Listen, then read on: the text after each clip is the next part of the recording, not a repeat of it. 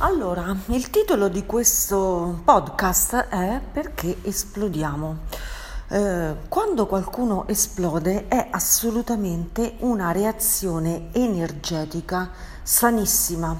Significa che sei arrivato ad un punto limite oltre il quale non hai forza per affrontare e gestire in te la situazione, qualsiasi essa sia, e quindi esplodi.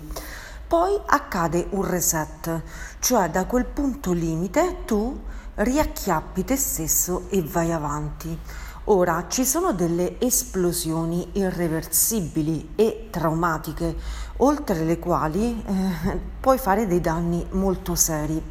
Però in un organismo sano quindi diciamo un organismo che è consapevole di se stesso e che continuamente lavora su di sé. Questa è la cosa fondamentale, è essere consapevole di avere dei limiti e avere delle tecniche energetiche da mettere in campo per gestire le tue risorse.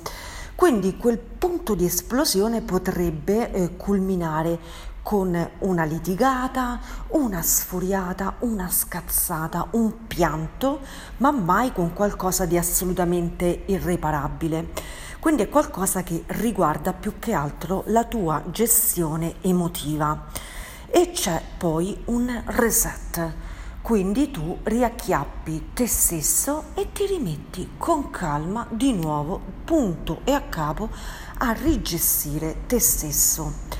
Avanti nel tempo tutte queste gestioni energetiche di esplosione e reset creano l'aumento energetico.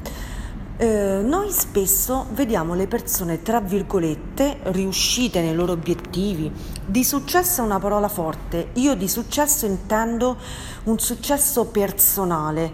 Una persona è di successo quando eh, è contenta, comunque soddisfatta dell'impegno che ha preso anzitutto con se stessa e se prende impegno con se stessa ti assicuro che lo prenderà anche con gli altri. Sono persone di affidamento. Se tu non prendi invece impegno con te stessa, non lo prenderai nemmeno con gli altri.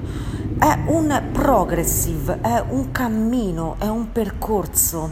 È come quando in sala pesi affrontiamo mh, mm, degli esercizi, dei carichi, ovvio il corpo deve aumentare gradualmente e c'è il tempo del mantenimento, c'è il tempo dell'esplosione, c'è il tempo di fermarsi, c'è il tempo di andare avanti.